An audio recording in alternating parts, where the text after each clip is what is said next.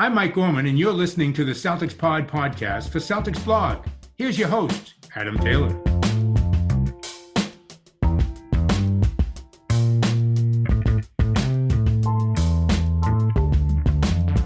On world of social media, happy Friday if you're listening to the podcast on a Friday. If you're watching on the live stream on any of the different destinations we are currently on, that would be Facebook, YouTube, or Twitter then you guys are in for a really big treat because today we've got Theoretical Trade Thursday, or if you're listening on a Friday, Fake Trade Friday. We've got the three man weave here. Everything's going to be great. Some outlandish stuff. So uh, I'm joined by Mr. Greg Maneikis, Mr. Will Weir, co-host of the Celtics Blog podcast and also host of the Green with Envy podcast. What's going on, my guys? What's good, man? How we doing? I'm feeling really good. Um, I have not been on the the Facebook live stream yet. This is my first time here, uh, so I'm feeling good. Everyone that's been listening to my voice on the pod now gets to see my beautiful face. So what up, everybody? I've been working on the mustache, trying to keep up with you guys. I don't know about all that. I don't know about beauty. yeah, there's a, there's a lot to have to keep up with here with the facial hair. Me and Adam, we bring the heat every time, so we'll, no, uh, we'll, we'll you know what? well, we'll have to see what the people say. You know, we're live right now, so they get to see the faces, they get to see the trims or the not trims, and they get to let us know what they think.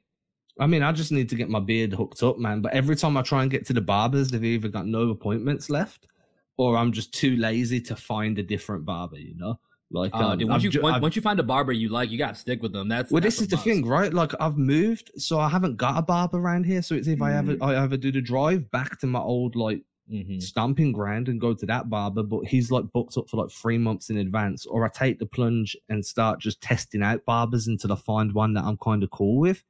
And uh that means like luckily I wear a lot of hats. So if they do make some mistakes, it, no one's really gonna know because I wear a lot of hats. But at the same time, there's gonna be times I don't want to wear a hat and I need to look like at the moment for anyone watching, it's a mess it's bad.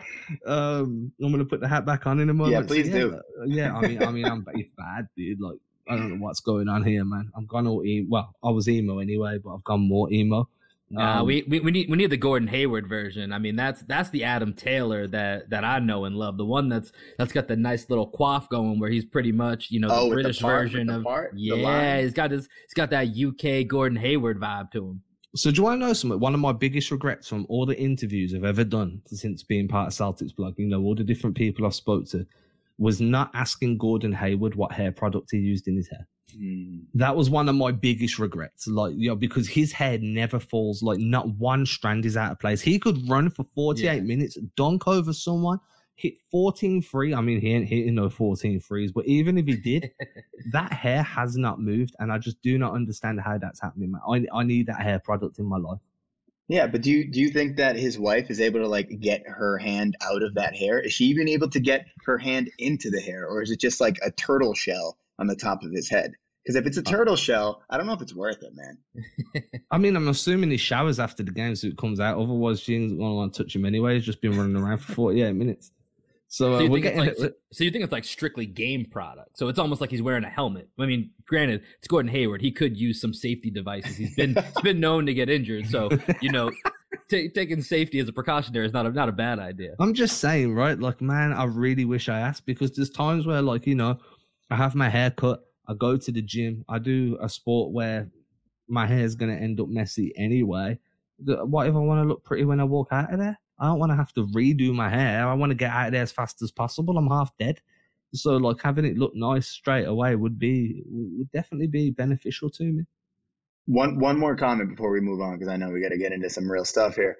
So the moment I knew that I like kind of got out of my young adult and became an actual man, well, I you know that's still debatable. Am I an actual man or not? But when I assumed I was an actual man was when I was able to have product in my hair, go to the gym, get home, and not have a pimple on my face. That was a big moment for me, man. Because that product, if that starts dripping down your face and getting, you know, starts mixing with the oils and the sweat and everything, that's not good for everybody. So that was like my big moment where I was like, you know what, Greg Maneikis, you are now a man. You no longer get pimples when you work out. So the time I remember that I became a dad was the day that I looked in the mirror. My hair was an absolute mess, and I thought I'm just going to throw a hat and I'll be fine. And that's been that way for 11 years. So um, I've been, you've got that to look forward to because uh, it definitely changes. I used to love to make sure my hair was perfect. You know, you want to look good. You, you're representing yourself. You're representing your little family. And then all of a sudden, I'm like, man, I don't care who, what people think I'm representing. I'm representing comfortable. I haven't slept in 14 weeks. I need comfortable. So uh, it's it's hard, man. It's hard. Hey, not not gonna lie, guys. I'm feeling a little excluded over I was here. just uh, about to throw some shade your way. Just about I know, I know. Follically shaming me over here. This is an inclusive show here. We we include all the baldies. Yeah, just like Will doesn't know what to say right now. Maybe yeah. he's got some certain type of wax that he's using to. I'm only joking, dude. I'm throwing no shade. Anyway, like five minutes in, we've done our usual little bit of banter. Let's jump into some basketball discussions. So, as we said, this is going to be theoretical trade Thursday, fake trade Friday if you're listening on the podcast. But before that, we're going to do a vibe check. So, we're going to do one reason to be happy and one reason to drink. So, good and bad. So, we're going to go, we're going to start with happy vibes, right? Who wants to take the happy vibe first? I got this one. I'll take. I'll, I'll yeah. get us started on the right foot here. You know, even though you guys excluded me with all the hair talk, you know, I feel like it's only right that I, I get to go first in this segment. So that's fair. I understand that. Yeah, you know, it's all about equity on this program. So you know, for me, what I'm going to start with, I'm going to go with Jayson Tatum's field goal percentage over the last five games. So we've talked a lot about on this show about, and just in general, any Celtics fan has talked about Jayson Tatum shooting and how he's shooting career lows both from the field and three point range. So over the last five games, here's his field goal percentage numbers, starting with the win against Philly. We had 45%, 48%, 52.9, 59.1, and 45% against the Clippers. That is an upward trajectory that I am on board with. We've talked about a lot of the problems the Celtics have had. Are some of them potentially just solved with Jayson Tatum shooting like Jayson Tatum? Well, last five games, we're heading more in that direction. So that's going to be the vibe that I'm choosing to selectively rock with from what we've watched over the last couple games. Yeah, JT's been killing it. Um, when Adam and I were on the pod on Sunday, you know, I went into those numbers on uh, what JT was was shooting and doing on the court without Jaylen Brown, um, which also coincided with the Celtics playing good basketball. And you know, the sample size clearly wasn't big enough because right after that pod, the Celtics played two stinkers back to back. And it's pretty clear that the Celtics probably need Jaylen Brown on the court to go along with Jayson Tatum, which, um, you know, we talked about that. But JT's been killing it. JT's absolutely been killing it. Um, the one thing I would like to see a little bit more out of him is just like figuring out a way to make those cross court passes with a little bit more oomph on him. He seems like he's not really trusting that cross court pass right now. Yeah, those, those were those were brutal versus the versus the Clippers last yeah. night. If you're watching on if you're watching live last night or if you're listening on Wednesday night, like I felt like half of those, maybe maybe more than half of them, never even had chance. Like as soon as you mm-hmm. saw it, it was just it, it was it was really hard to comprehend. But yeah, it's a good call out. What up, Roy Tack? He says we're a few years away from bringing one home. Uh, yeah. Well, uh, hopefully we can we can be like a couple of years. I feel like a few implies that it's more than two, and I would like to win a championship in the next couple of years. So I'm gonna I'm gonna well, call it a couple of years. I mean, if we're sticking to the theoretical trade Thursday type of rule, then ideally what we're about to do is going to get you a chip within the next six to eight months. Let's go. I like it. I like it. You know, but before we get there, we need more good vibes. We need more positive vibes. So what you got for us, Greg? Well, good thing about an 82 game NBA season is there's always more basketball. So we have a big game against the Phoenix Suns uh, tomorrow night or tonight if you listen on the pod.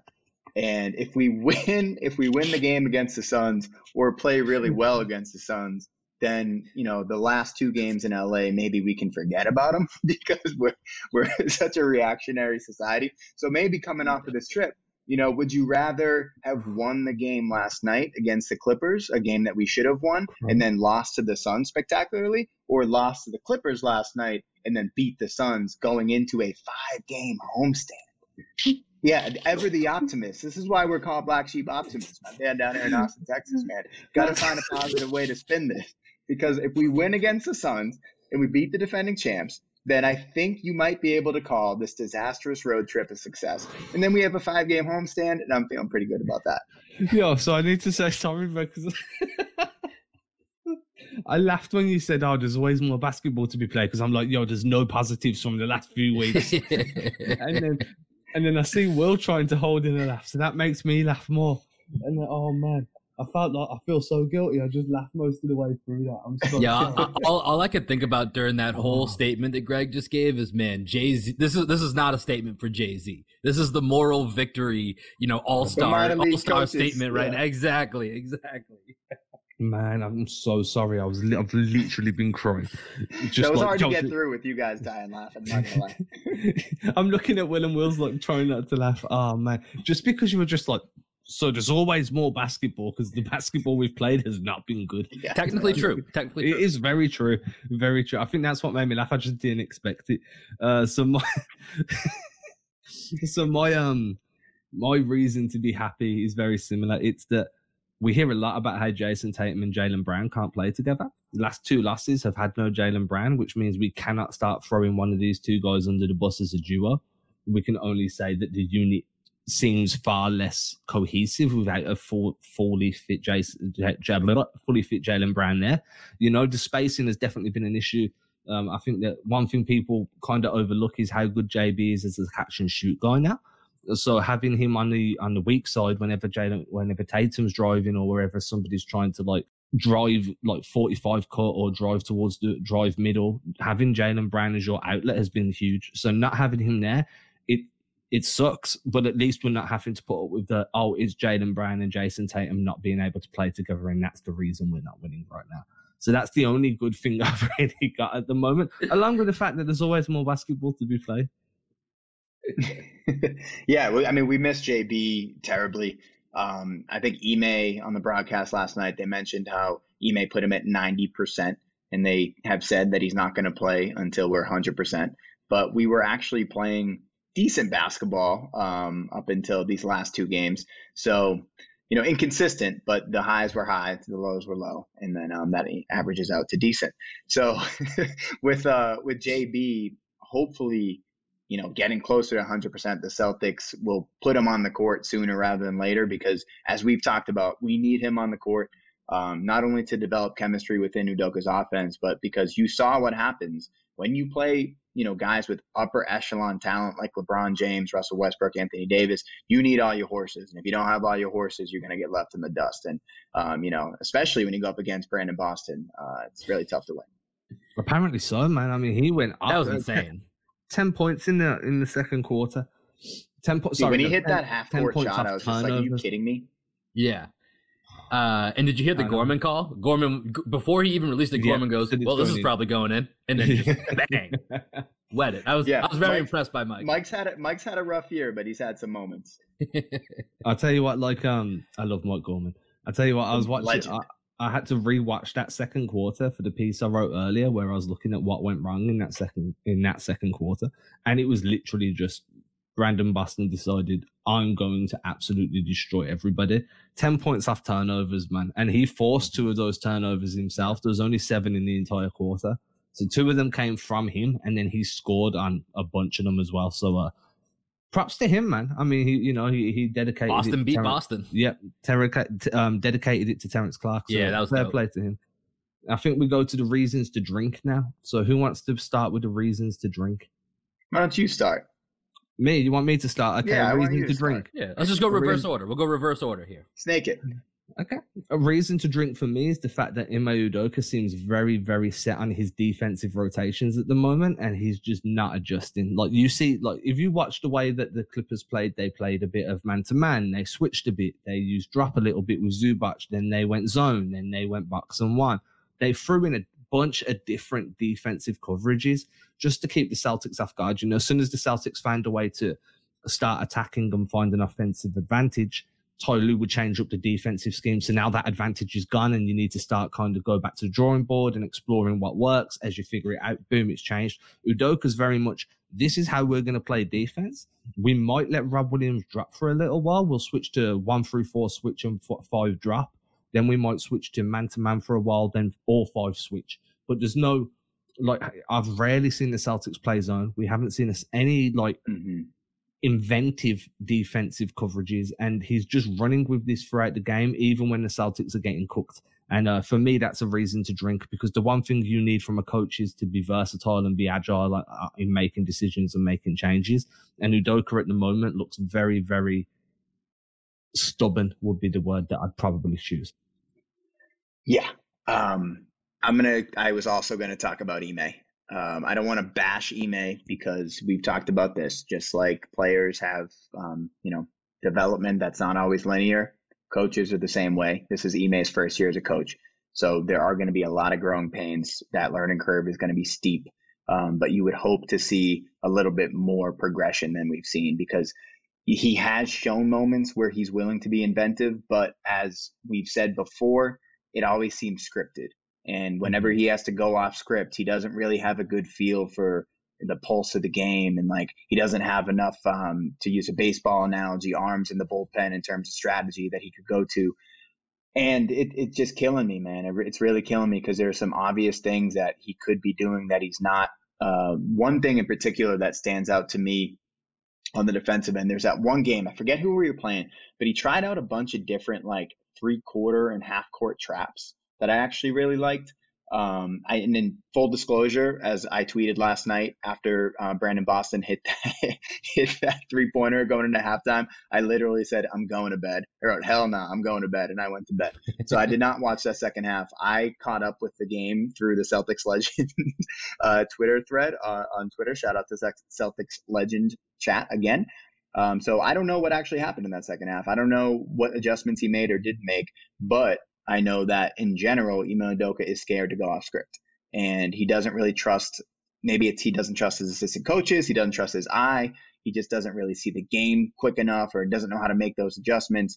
Um, but it needs to happen. It needs to happen soon. Maybe it's a the idea of like the separation is in the preparation. Maybe he's not as prepared for different scenarios. And to separate yourself as a coach, you need to be the most prepared. That that's what makes Bill Belichick the best. That's what makes Popovich the best. They prepared for every scenario, and I think Ime's prepared for what he hopes is going to happen, what he expects to happen, but he's not prepared for worst case scenarios. And um, that's kind of what I'm seeing. Yeah, I mean, I think that's well said. We've we've covered Udoka a lot on this podcast. I don't have you know a ton to add to that, but Greg, you know, you didn't watch the the, the second half uh, against the Clippers, but that's that's kind of how they got back into it. Was putting more pressure on the ball, you know, using more full court and three quarter court and kind of mix up. It was granted, it was still very erratic play and it, it wasn't the most intelligent basketball to watch, but they did get back in the game against an undermanned mm. team and put themselves in a position to win. You know, but. It, it, like you said, it's the growing pains of a young coach. It's going to be ebbs and flows. You would hope to see more growth. You know, the things that I think are really hard that, you know, when I look at specifically the Clippers game, is one of the few positives I took away from that that first half was Romeo Langford. And then he has a DNP in the second half. And it's really hard to fathom, you know, especially when we talk about, hey, listen, we get it. You're defensive minded, you're defensive focused how does a guy like Romeo, who's injecting not only defense but energy into a team that was lacking it, that eventually you know kind of rallied around it to a to a certain degree out of desperation in the second half, how does a guy like that not get any more minutes, even even just to continue that energy and get you know, give Richardson a breath, give Schroeder a breath, or give somebody, you know, an opportunity to to re-get their steam so that you can keep that high level. Know that you have a steep hill to climb that you put yourself in. It's stuff like that that really just leaves me me scratching my head and you know, and and, and honestly filling up my cup a little bit more with an additional drink. I mean, I wouldn't mind a drink. It's not just it's not just Langford either, though, right? Like Nesmith just doesn't get any looking in the second half usually, unless there's an injury. Like Nesmith to me has been quite reasonable. I wouldn't say he's been good because the defensive lapses are still there. You know, he's a little bit over eager. You catch him out of position quite regularly, but he hustles. He throws his body on the floor. He jumps into driving lanes to try and draw charges. He's trying to get pilfers. He's trying to steal guys. Lock and trail. He's always super active, right up on the guy's hip. And then our offense, he's constantly moving. He doesn't like standing around. He'll he'll lift out of the corners, then he'll shrink back into the corners, then he'll cut.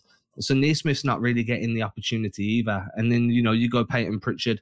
I can understand Pritchard a little bit more, size deficiency, not being the most um, trustworthy defensively. But this is a guy that was not dominant, but very, very good as a rookie. And Udoka's just not giving him a looking.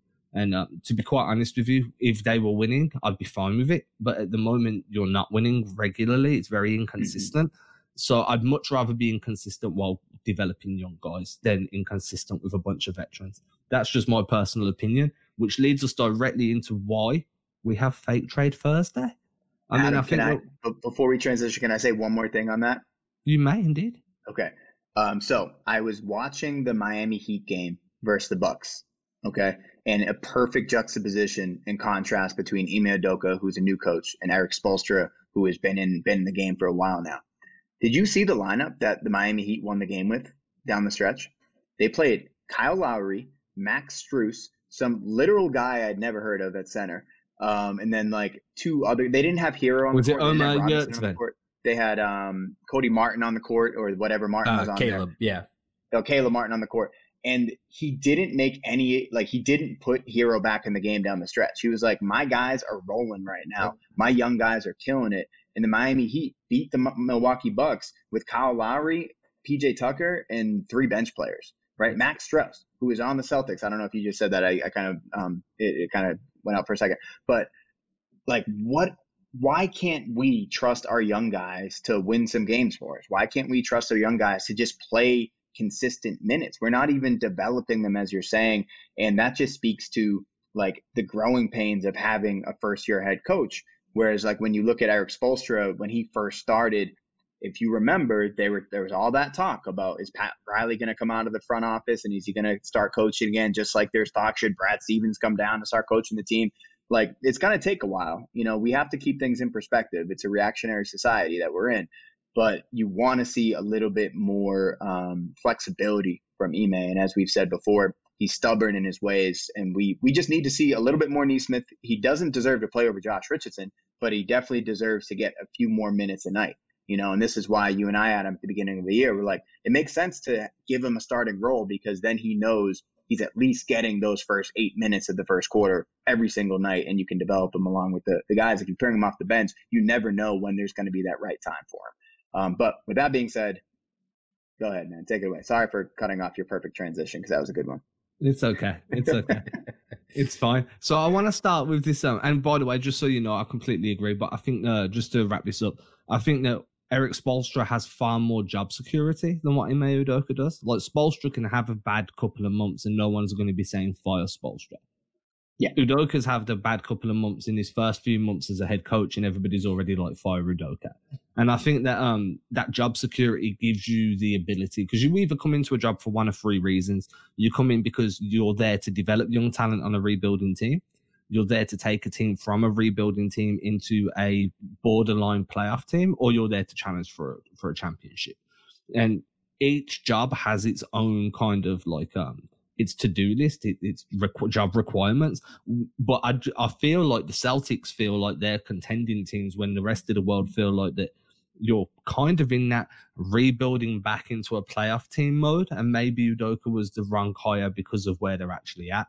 We don't know. We'll see where they are now to transition back into these trades that could get them into championship mode. Just saying, not all of them will. I want to start with the one um, that was floated by ESPN yesterday. So I know that uh, our boy John Lyle, what's up, John? You comment most weeks, but uh, John Lyle saying they got to make a run at Sabonis. We will talk about that. So make sure that if you're still watching, you get in on the comments when we get round to Sabonis.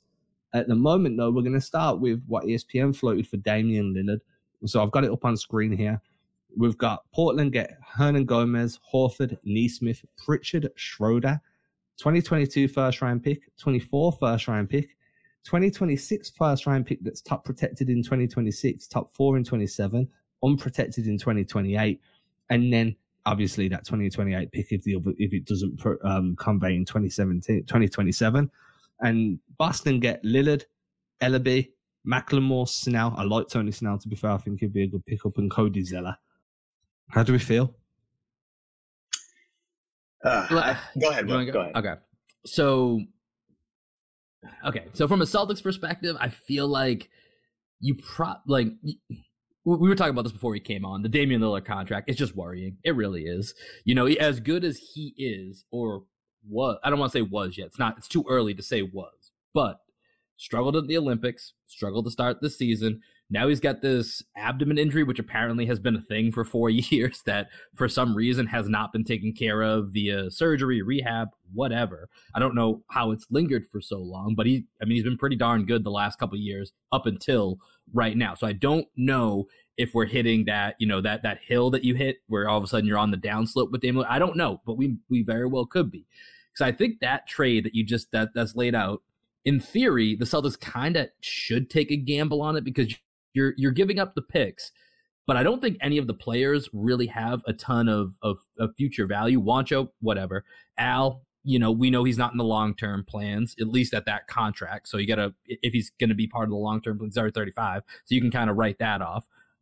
Payton and uh, and Nesmith, you know, I think Pritchard has a place in the NBA. I think it's probably as a backup point guard. Nesmith, wild card. No idea what he is. I would gamble on on his future to bring in a guy like Lillard and Schroeder. That's kind of just giving them an additional piece that they can go flip for for something else. He has no no, no value to them long term, and Lillard's taking his minutes and more anyways. So you're really just kind of giving up those those four first round picks. So I think in that vacuum, it makes sense. But the contract scares the heck out of me. And on the flip side, I don't think the Blazers have too much interest in that deal. I don't really see there being, unless they're just wanting the picks. But also, I think they're going to then ask for a whole bunch of swaps. They're going to essentially ask for the James Harden package, which includes, you know, trying to make it seem like you potentially could get seven picks. I, I think the Celtics may take a swing at it, but I would be tentative in doing so. And I think the Blazers would would say no to that package. So we've got my boy Cody on here, man. What Cody's up, Cody? Um, Cody's a legend. He's in Celtics Legends group chat as well, so we should all know Cody. I think Dame is just redundant, a fantastic scorer and is a top 10 player in the NBA, but we've got two guys that do his job on offense. I couldn't agree Fair more. Point. More importantly, I think Will kind of touched on this as well.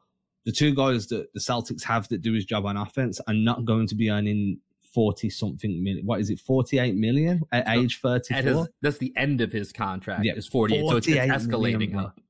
And like, I just think that, as you say, the abdominal injuries, and you say like we haven't heard about that before. The reason we haven't heard about it before is because Damian Lillard wanted to secure a contract that paid him seventy, like you know, forty-eight point seven million for, uh, on his final year of a contract. So you don't have an abdominal injury until you sign that deal. You, you, just tough it out. That's what you do.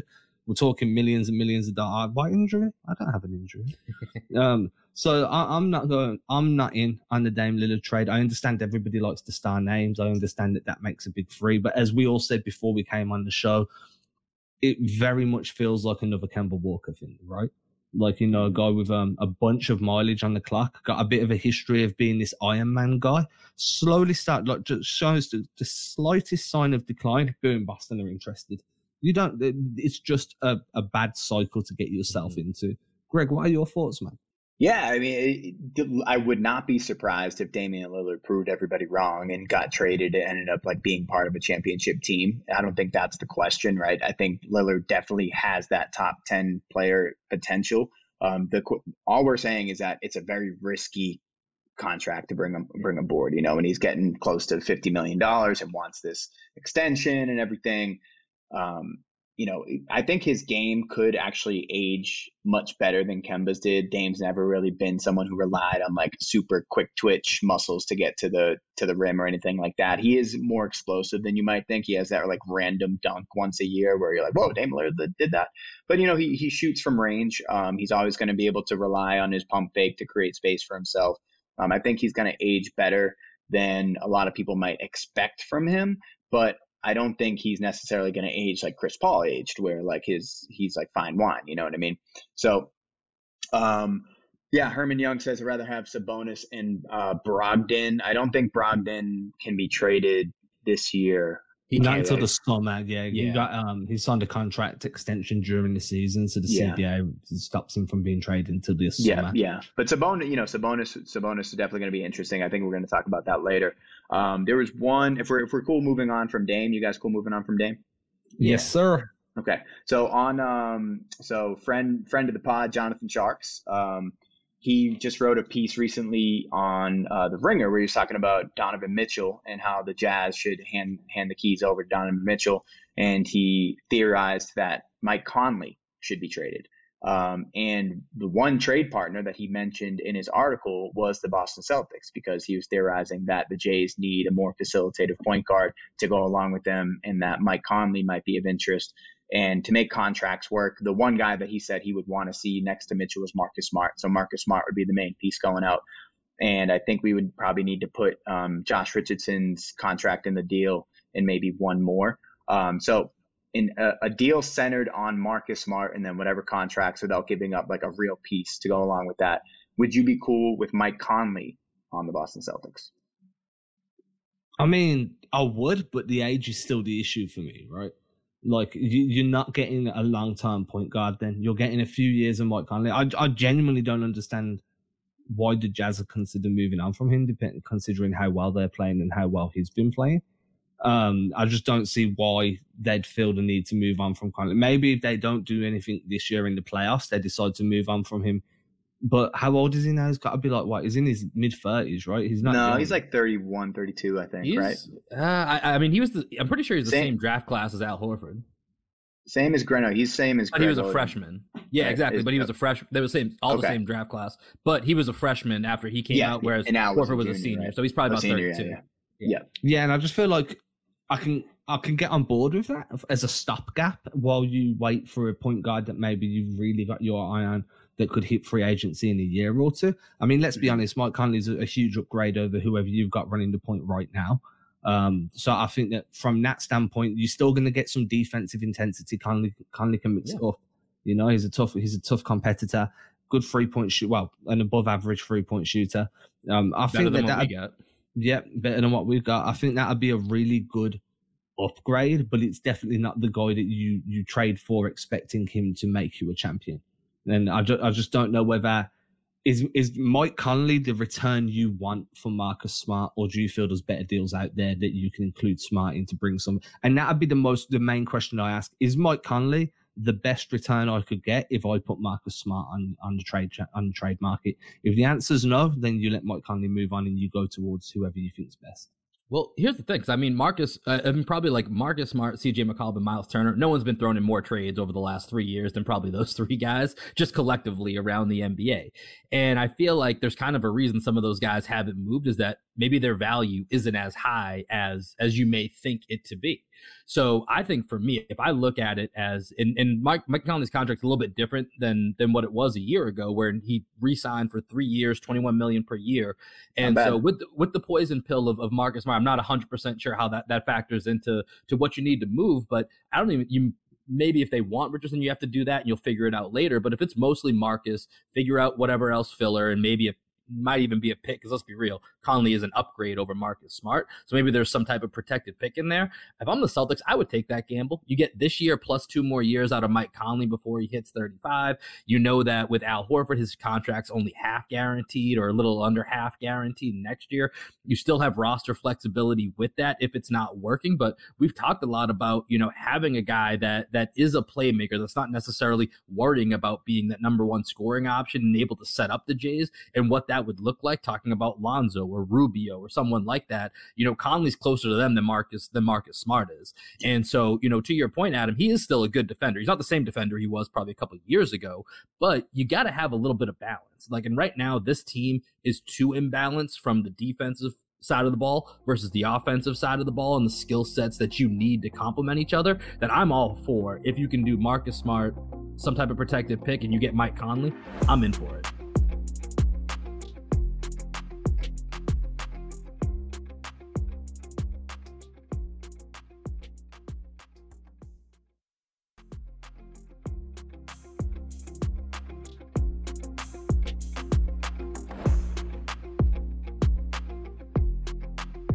Yeah, and I, I don't want to like, I, like I, I like Marcus a lot. I really like Same. Marcus a lot. I want him to, um, because I know that I, I don't know if people are tuning in for the first time. You know, they might think that this is a show that doesn't like Marcus Smart in Boston that just wants to trade him. That's not what we're about, right? we none of us are like, oh, we always need to trade Marcus Smart. We all appreciate Marcus Smart for what he is. Um, great defender, um, heart and soul of the team, and all that. Can be um, a vocal leader uh, when he needs to be. And I think that he he's a overall positive for this team. Adam had some great stats on his um, net positive rating or whatever whatever his plus minus was this year on the last pod. So go back and check out that last pod if you want to hear a little bit more about the impact Marcus Smart has had on this team. But in general, this always reminds me of something that Danny Ainge used to say back in the day. I think it was around the time he was acquiring Al Horford and it's Isaiah Thomas and all them you were saying you just want to make moves that definitely move your franchise forward. That did like ask yourself at the end of the deal, did we become better by making this deal? And Mike Conley, right at the his contract is up when the Jays contract is up, right? So if you want to say like, oh, he's a stopgap or whatever, I mean, we just need to find someone that is going to maximize what the Jays do for the, the the remaining portion of their contract. Like that is that is the timeline that we're all on right now. So Mike Conley being 31, 32 years old, I'm not too worried about his age. I'm just worried about is he going to be able to produce at the level that he needs to produce um, with, within the next couple of years. And if you had asked me two years ago, I would have said no because Conley was really struggling um, coming back from that Achilles injury. But I think he's bounced back really nicely. The three three point stroke has come along great.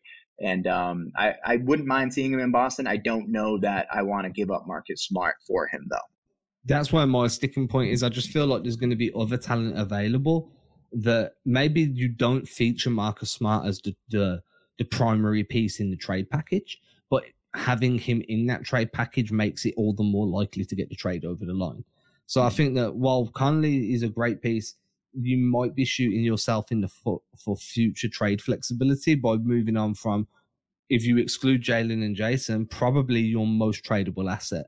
And I just think that if you do that, you're never going to get the return on Conley in terms of if you need to flip Conley that you would do from Marcus Smart. And that's the only thing that would be holding me back on that trade because I do think that Conley's an upgrade.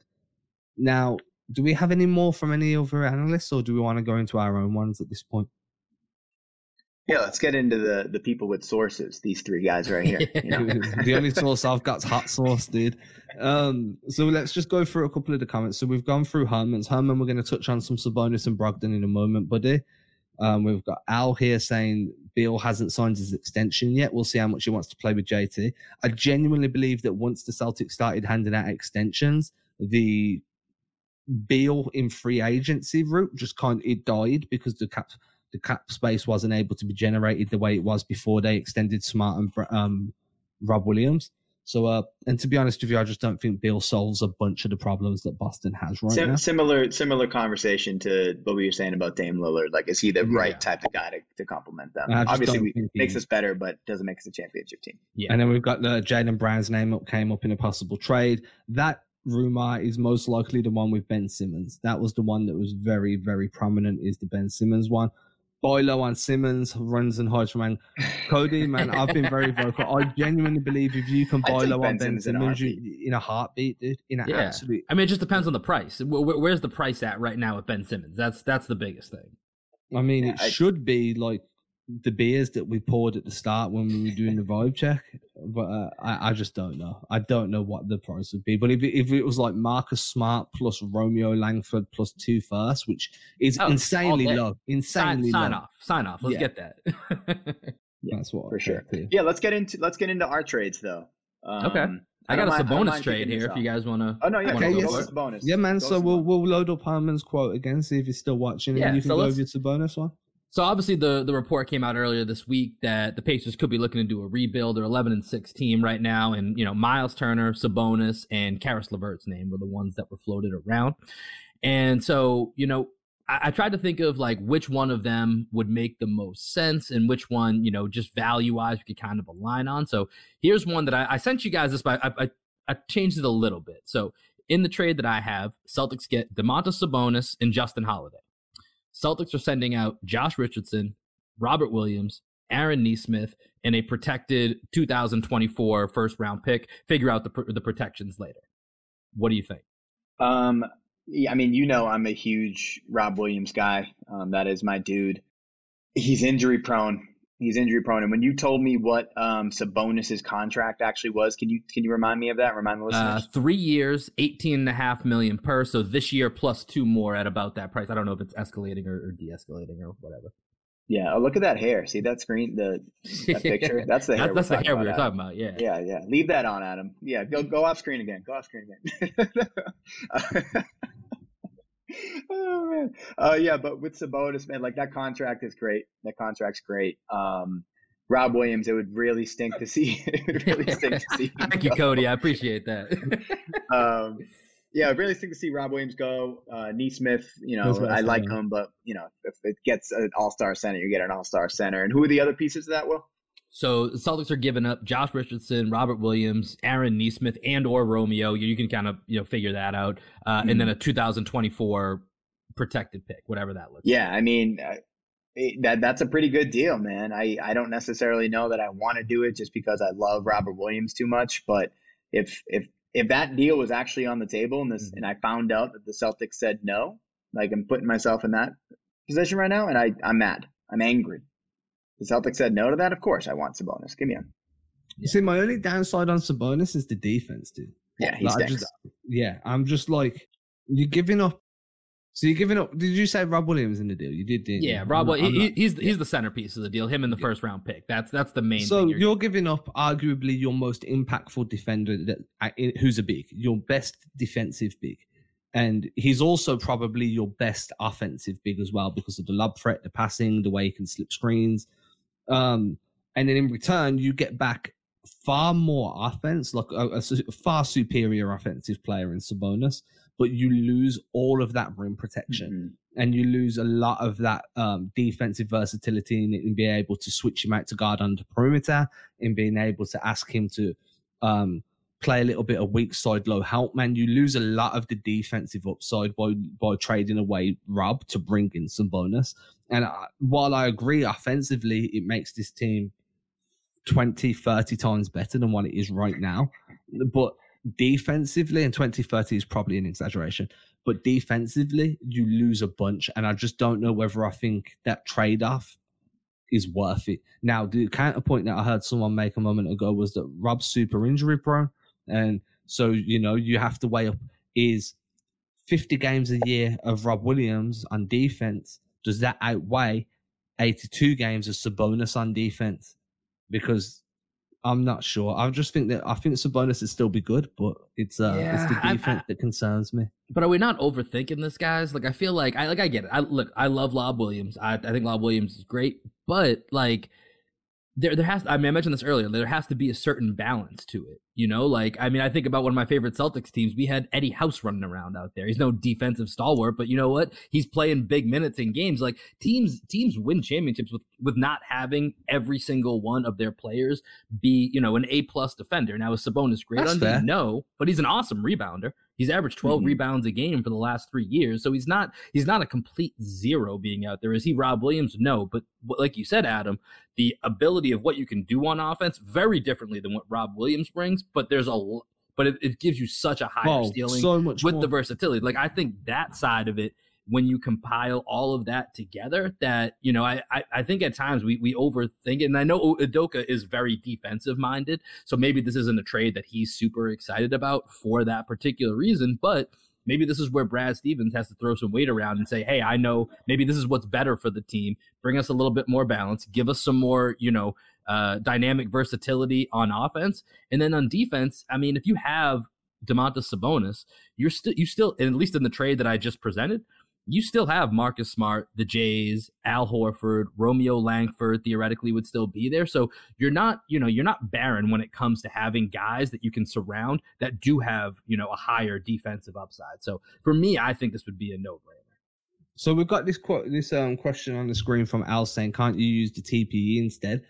I mean, the thing is that Indiana want to blow it up because they want pieces back.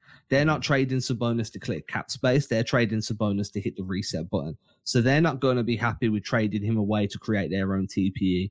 It's a little too can, big, too. Yeah. It, or Sabonis's contract, that is. Yeah. what they're going to pause.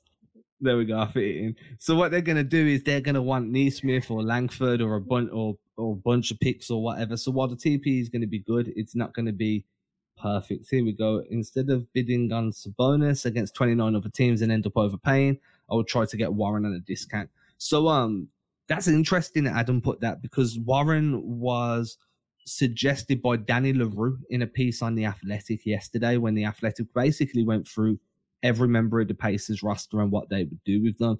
And um, LaRue said that he sees Warren as a great fit for the Celtics. Now, my biggest issue with bringing in Warren is one, he's only played four games in the last year. He got in, like, he, he played those four games in Indiana last year, um, went down for surgery, hasn't returned yet. He's on the end of his contract. This year's the last year of his contract as well. So any trade you make for him has to be minimal assets going out because he's a flight risk at the end of the year. And then if you factor in the fact that, hey, he hasn't played in like, you know, 12 months nearly, the 29th of December last year was the last time he played an NBA game, and the amount of time it would take him to get back to fitness. But when you trade for him, you're not going to get the best version of him. And then you're kind of in this weird situation where you have to pay him if you want to see the best version of him, but you don't know if that best version actually works with what you're trying to build. And that would be the only reason I wouldn't go for TJ Warren. Uh, do you want to get into my trade? I, I, have t- I have two options here. I could do a trade that actually involves TJ Warren, or I could go completely off off the Indiana Pacers. What do you guys want? I mean, did I just kill your TJ Warren dream? No, man, no. There was never a dream there. Go with the TJ. Go with the TJ Warren one, and then we'll hit the other one after. Okay, so I'll, I'll just throw this one out really quickly. Um, so I would trade Al Horford, Romeo Langford, Payton Pritchard, and um, pick another white guy for uh, Miles Turner and TJ Warren. So Horford, Romeo, so he gets to go back to Indiana. Payton Pritchard, so he can play in Indiana and Indiana fans can love him. And just give him Sam Hauser, right? Give him, give him Sam Hauser for uh, Miles Turner and TJ Warren. And this way, the Celtics um, try something out, man. Miles Turner and Robert Williams. I know Cody actually just said is oh maybe they're a little redundant on defense defense. Yeah, I, I think they'd also be really interesting on defense too. Um, I'm going to reference him again. Friend of the pod, Jonathan Tjarks, wrote a great piece on uh, Miles Turner, and he wrote a great piece talking about how maybe he's the guy that has actually been underutilized in Indiana, and he's the guy that Indiana should be building around. And we had talked about it. We exchanged some emails back and forth, and we were talking about Turner. And Will and I live down here in Austin, Texas, so we saw uh, Miles Turner at Texas. So we've been rooting for Miles Turner to really make it in the NBA. And I never really thought that Turner had another ceiling, but Tjarks wrote a really good article. Um, and I, I it, it, persuaded me, honestly, to think about what he might look like in a different system, what he could look like under Ime Udoka, what the Celtics would look like with two young bigs who can both switch, who can both block shots at the rim. And Turner fits a need in terms of the offensive end where he can stretch the floor a little bit and shoot the three. So he offers some of what Al Horford offers um, on the offensive end. And then you get TJ Warren, and you're giving up Al Horford, which stinks, but you're selling really high on Horford, who you know you didn't expect to get too much from this year. Romeo has has shown some signs this year. Payton Pritchard, I mean, honestly, like I really wouldn't be that upset if Payton Pritchard got traded. And then Sam Hauser just to throw the Indiana fans a bone. Oh, so the only thing I'd do there is say, can we please switch out Romeo for Nesmith? Yeah, I'm cool with that. Okay, so we're switching out Romeo for Nesmith. At which point, yeah, cool, because you're going to clear some salary cap at the end of the season when TJ Warren's contract comes off, and then really all you're left with is Miles Turner, and um, I'm completely fine with that. I also think Turner works better with the Celtics kind of defensive system. I think his floor spacing is more along the lines of what Jaylen and Jayson could thrive off compared to Sabonis. Sabonis can shoot threes too, but I just think Turner for me, Turner fits the mold of what it projects Ime Udoka wants to do a little bit more, running that wide offense and then getting that early screening and asking your bid to operate above the break. Um, so yeah, I'm I'm more down for that as long as it doesn't include Romeo because Romeo is a future superstar. And Dude, I, I love Romeo driving out of the corner, going to his right, getting downhill. He's been really good driving out of that left corner, going to his right hand, and he's so, so jacked now. So my question with with this trade is give me the reasoning for Indiana do it because I because I, I personally don't think that this would be enough for Indiana to do this. Like I like you said, Payton Pritchard not losing sleep over. It is mm-hmm. what it is. And whether it's Romeo or Nesmith, like I, I, as much as I like them, I don't think either of them are a blue chip prospect that you're like exciting your fan base about right now. Like we're excited because we're watching them day to day. Like we're like, hey, Nesmith mm-hmm. is getting that shot finally, or Romeo, to your point, is driving right to left. He's doing this or that. His three point shot looks a little bit better. He's 15 minutes shooting three a game. You know, like it's it. it I don't know that either of those are enough. And then Al is is just salary really for for a team that's looking to rebuild. Like that will come off the books. But you're Indiana, like you're not getting a ton of free agents. So it's not like having a mass amount of cap space is like we're gearing up for a run at somebody. So mm-hmm. to me, I like that. I mean, for the Celtics, I think I like that trade. And Greg, you know, I was beating the drum that I last year started off on a down note when whether or not whatever the details were of trying to get McDermott and Miles Turner for for Gordon Hayward when that was maybe a possibility, maybe it never was. But if it was, that was something I couldn't shake all year because I was yeah. absolutely for that. So for me, I, I just I'm not sure Indiana has enough coming back to them in this deal for for them to to not find a better deal elsewhere. Yeah, I, guess the question is like, uh, what is Turner's value? I mean, there have been plenty of reports that Indiana was basically trying to give him away and nobody wanted yeah. to touch him. You know, so like it maybe his value is lower than we think. That's kind of what I was kind of starting before they read the Sharks article. Before they read the Sharks article, Sharks. Uh, yeah, but I, if if they think that Turner is someone that they just want to get rid of and move on from, and they want to blow it all up, then you know maybe we'll get some bargain basement sales. Yeah, no, that's entirely possible.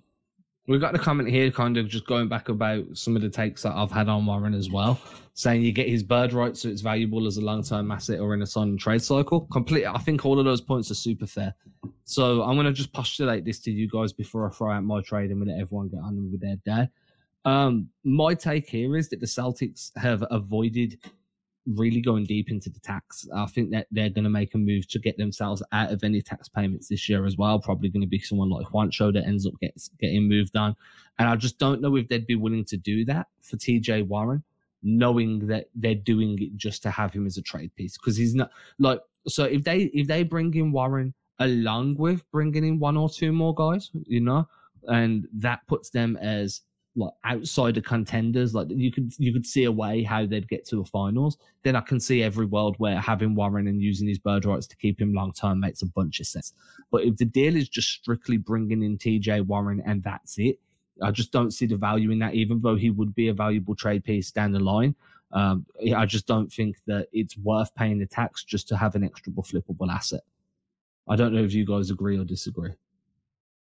Um, you're just talking about just getting Warren outside. Yeah, so if it's just Warren, I, I, don't think it's worth it. If it comes yeah. in with like a, you know, if you add him to a Miles Turner or you do a diff a trade elsewhere, maybe mm-hmm. you bring in a, Christ, a Christian Wood and then you go and bring in a Miles Turner afterwards. Not a Miles Turner, sorry, a um a TJ Warren afterwards. Then that makes more sense to me, and I think you could talk yourself into signing Warren long term there. But just Warren on his own, I don't think it's worth it.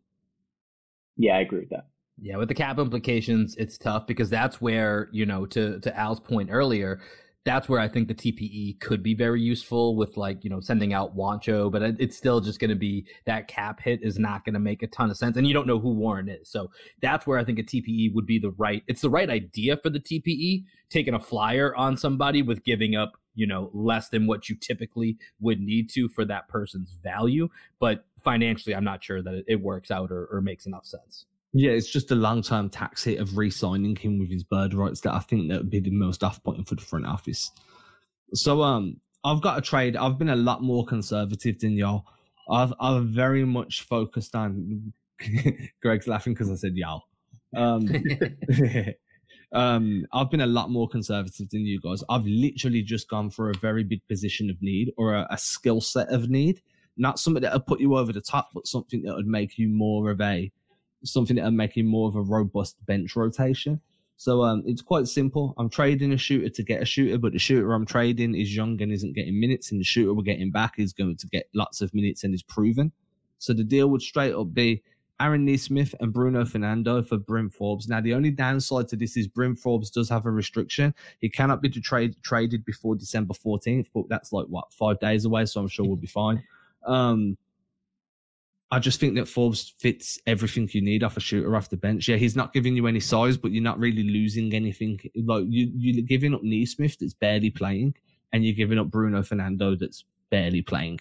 It gives mm. the San Antonio Spurs two young guys that they can develop. You know, they they're definitely gearing towards a rebuild once Popovich leaves.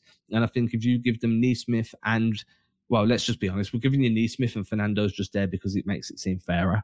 Um, so, so so you get Nesmith and you get to work, you get Popovich to work with Nesmith while giving Nesmith a bunch of minutes either uh, and then you know the Spurs then have Doug McDermott and Aaron Nesmith. Those two can like McDermott can help develop Nesmith. The Celtics it's Bryn Forbes, and I think Bryn Forbes is one of the best bench three point shooters in the league. Um, one of the most reliable, I shouldn't say best, one of the more reliable three point shooters off the bench. Uh, I think that works for both sides. I think it gives the Spurs another piece to build around. I think it gives the Celtics a reliable bench option, and so, it's conservative. So, uh, so I, I like the trade. I like where your head's at.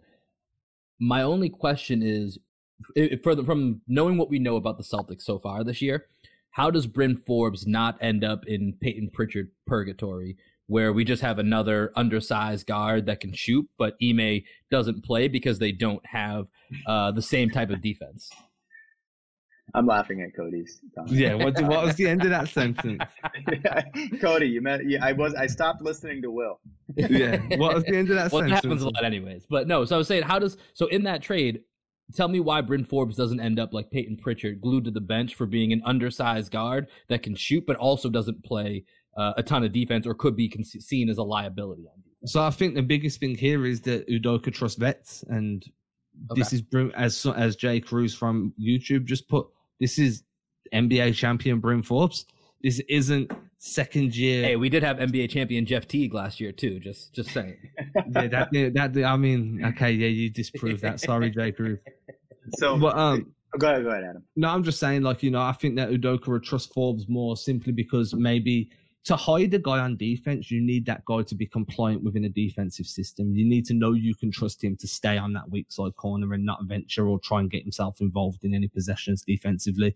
I think Pritchard is very much in that prove yourself stage and he's quite a tenacious um tenacious competitor. So he wants to be involved in defensive possessions. He wants to be getting switched on to guys and um, stunting on guys and trying to tag Roman as the weak side low man. Whereas Bryn Forbes just ain't about that life. He's going to stay in that corner, just top like a guy if he needs to, and then sprint down for the catch and shoot opportunity. I think that's where my differences come, just age and experience. What was you okay. going to say, Greg? So I would I think that's selling very low on Nesmith. If if the Celtics are trying to um, you know, play Nesmith a little bit more and e- increase his trade value, I think there's a world in which you might be able to get more than Bryn Forbes. Um, I'm not a big Bryn Forbes guy. Um, I was thinking back to the playoffs last year. I think his numbers are good, right? He's got 45% last year for the Bucks in the regular season. You know, he, he when you watch him play, he definitely hits shots. Um, my question is, is Bryn Forbes someone that's actually going to play in big moments? And if you look at his playoff numbers, man, like as the games got more intense, Bryn Forbes got worse and ended up getting three DNPs at the end of the series, right? And his numbers in the finals weren't good. His numbers in the playoffs weren't good. Um, and that's kind of what I saw from Bryn Forbes last year is that he's someone that, yeah, he can shoot. He can shoot a little bit, but can he get his shot off against great defenses? And I don't think that's the answer. Um, bring back BDB. Yeah, bring yeah. him back. Bring Have him back. you guys ever heard Cody's um Cody's poem about Aron Baynes? I have but not, I also, but I love I also need to know how you pronounce Cody's last name. Is it Chalafu? Chalafu.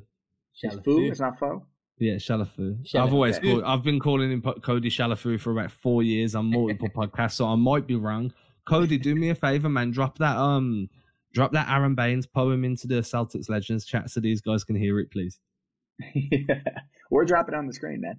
Um, unless it's just like way too long. Is it? Is it like a sonnet? It's like two. Like, for, it's like yeah, yeah. There's two of them. There's um, there's Romeo and um, there's Romeo or Romeo, and then there's um, Aron Baynes, please come back, and both of them are hilarious. I, lo- I love that. I wrote I wrote a um, a, he's got Bobby Portis eyes take on uh, he, she's got Bette Davis eyes uh, last year. That was pretty good. I'll, I'll drop that in the Celtics Legends chat too. so um, I, get, yeah, I that, completely get what you're saying. Yeah, I mean, um, I completely get that. Yeah. I think for me, my outlook on it is like, Brent, like, is Nesmith going to get minutes at all in the playoffs? Like, he's struggling for regular season minutes, and like at the moment, I'm like, okay, so Forbes probably will end up with some DNPs if the Celtics make a deep run, but Forbes would be a huge part of them getting into a deep run because of his bench scoring. Whereas at the moment, Nesmith definitely has the higher ceiling. He's most likely going to end up as the better player, but only if he gets minutes and he's not getting them right now. So I'd rather trade for somebody that would play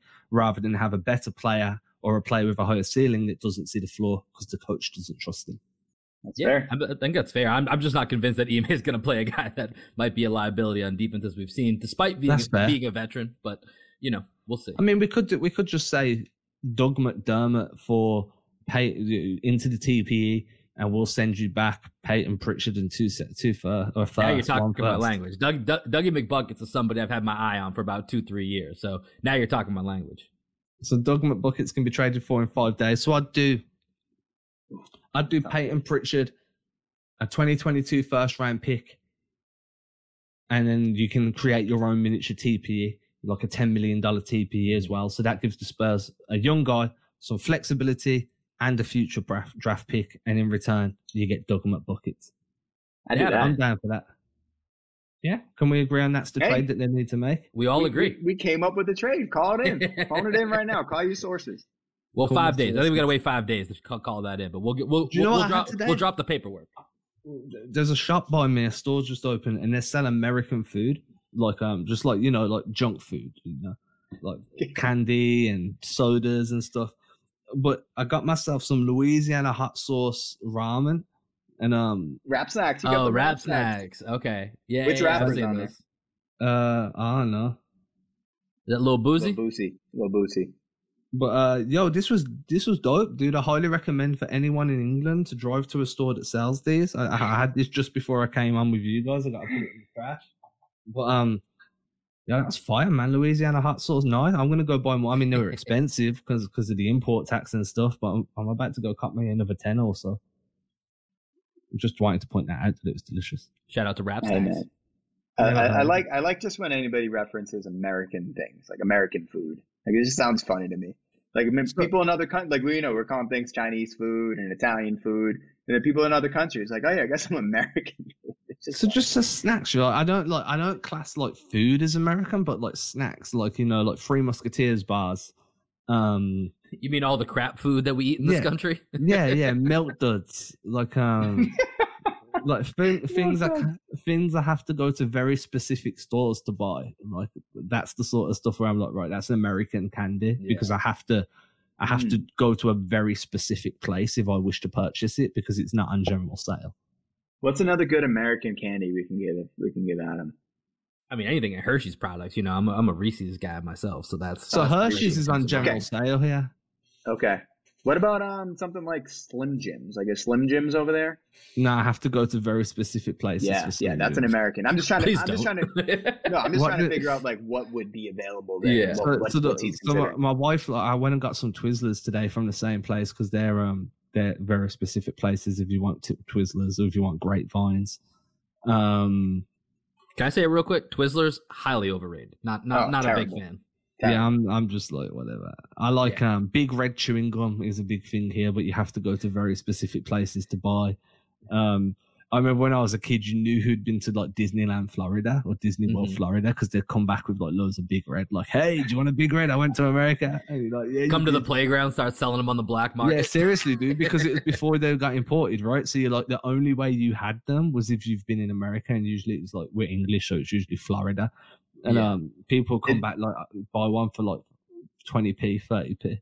I don't know what Tim Tam Slam means, but maybe that's a reference. I don't know if that's a Slim Jim, but um, what is Tim Tam Slam? I don't know what that is. Is that is that a British thing? It's not a British thing. What's a Tim Tam?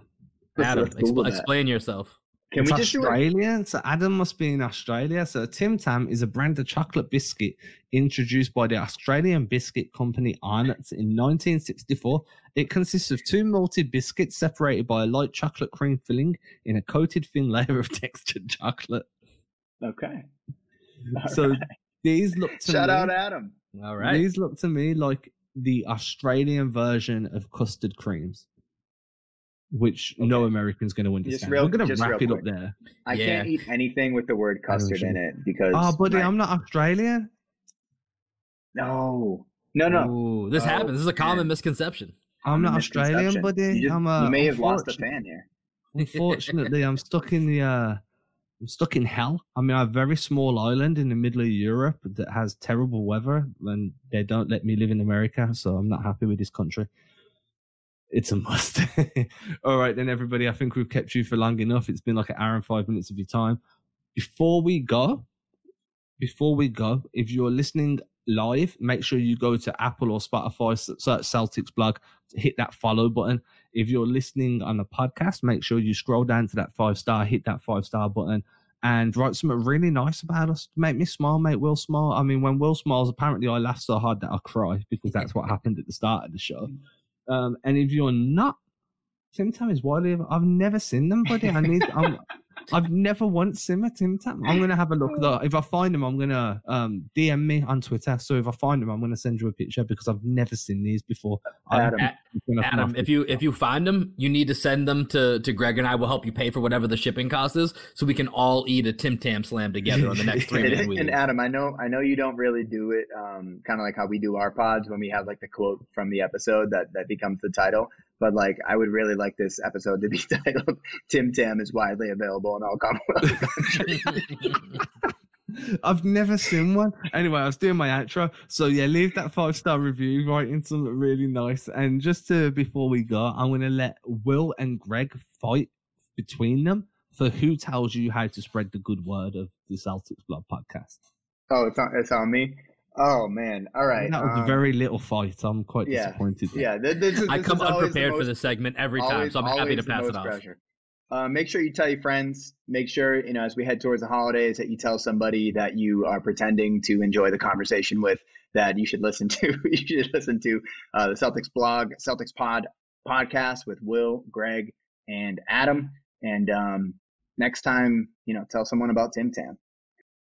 Ain't disrespecting you haters, I ain't sweating your opinion. Y'all been testing my patience, never did it for a check. I've been impressed with the just rather be creative than stressing my wages. Ageless, every time I lay a verse down, one play at a time, keep it moving like a first down. And at the end of the day, I can say that I made this. MJ never made it to the majors, still he chased greatness, expected that he might fail, and I might too. I might never get to pop champagne, celebrating with the crew. This ain't everything I am, it's something that I do.